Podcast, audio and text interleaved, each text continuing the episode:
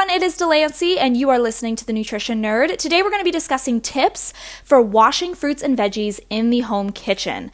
Now, I think it's pretty common knowledge that before cooking or eating produce, it's important to give your produce a good rinse.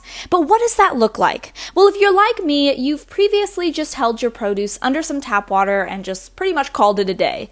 But how much scrubbing is actually recommended, and are there different protocols for different types of plants? Well, first things first, for those who refrain from washing their produce at all, let me just say that it might be a habit you want to start picking up. Properly washing your fruits and veggies helps minimize the ingestion of potentially harmful residues and germs.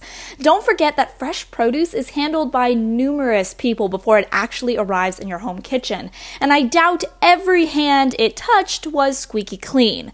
So just imagine that your produce has been coughed, sneezed, and breathed on, and I think that will be all the inspiration you need when it comes time to wash. Now, all you really need is cold tap water and gentle friction. I know some people recommend vinegar, lemon juice, produce washes, or even bleach, but I'm just gonna say they aren't necessary. Also, just never use bleach, like ever. And be sure to wash your produce right before eating it, as opposed to prior to storage.